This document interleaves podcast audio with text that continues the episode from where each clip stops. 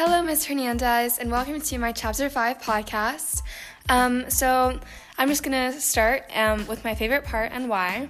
So, my favorite part of this unit was um, looking at and understanding the von Thunen model um, because it was extremely interesting um, and it gave us a perspective of how things used to be compared to where they were going. And it also kind of made us, um, kind of forced us to look at like what things that he didn't take into account of, such as like the city isn't always the center, and then compare it to how it is now um, with other parts of the world. And I think that was really cool because it gave us another and a different understanding of how things are in the world compared to how they used to be. Um, and then the part I struggled with why and why was I struggled with understanding the different types of farming.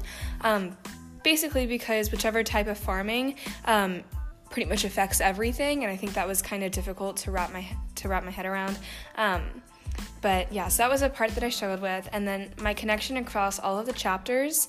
Um, would be how humans have altered the landscape and then the way that we look at agriculture.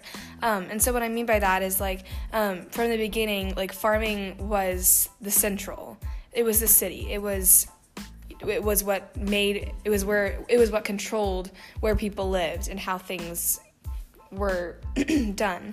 Um, and now it's not that way anymore because we have different methods of transportation and technology and food preservation and resources that we didn't have before. Um, and so now, like, that has really changed. And, like, all those chapters were about, like, how humans have changed the way we look at agriculture. Um, my classroom connection is the food machine video, and I really, really enjoyed the food machine video because it was extremely helpful and it like allowed me to connect the vocabulary and the central idea of the unit together. Um, and I really, really enjoyed the food machine video.